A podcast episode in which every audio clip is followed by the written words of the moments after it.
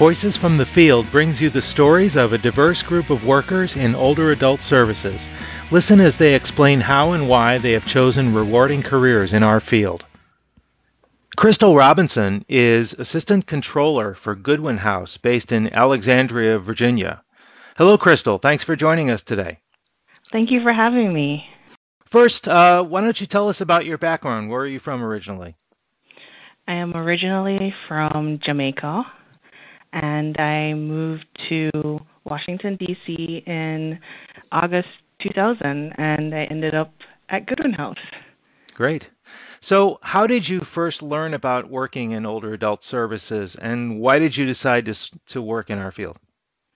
So, it wasn't necessarily a choice. When I first moved here, it was really difficult for me to find a job. So, um, my, one of my family members suggested trying a temp agency, and that my first placement was Goodwin House. And I ended up staying here for five months because they, I guess they liked my work, and eventually they hired me full time. How do you see your future in this field?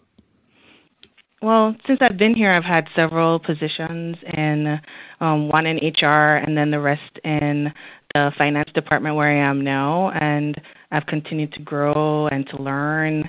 And even though I don't work directly with residents, I do enjoy the fact that you know I'm working for seniors, and you know the industry is constantly changing, which I do enjoy. You know, I enjoy learning new things. So you know, I think I think it's one that I'd like to stick with. I do like a nonprofit environment. You know, I feel like I'm giving back in a way, so it's something that's enjoyable for me. How do you think your background prepared you for this job? Well, growing up in Jamaica was definitely different than living in the United States. But, you know, in Jamaica, we're, you know, we have a lot of respect for our elders. You know, we don't have the type of environment we have here where, you know, they have these types of communities. So most, most older adults would live with their families. And I grew up in a house with my grandmother. So, you know, just being able to interact with somebody who, you know, was of a certain age and, you know, being around them and caring for them, it, you know, it's something that I didn't even think about. There was no transition for me when I moved here.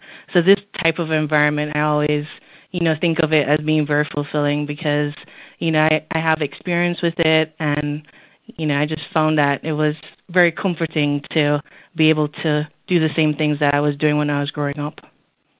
What are the best parts of your job?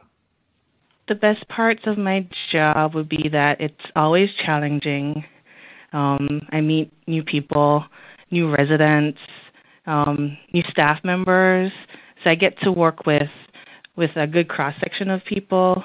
I get to work with people from different countries, not just the U.S., which is always nice.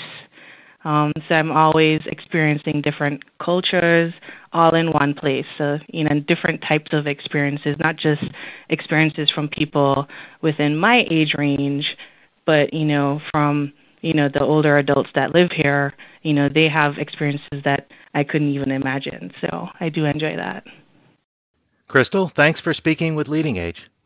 Thank you for having me. Voices from the Field is ultimately about the jobs of the future. More than 2 million new people will be needed by 2030 just to keep up with the growth of America's aging population.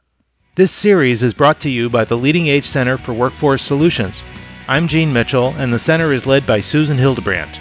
Learn more at leadingage.org forward slash workforce.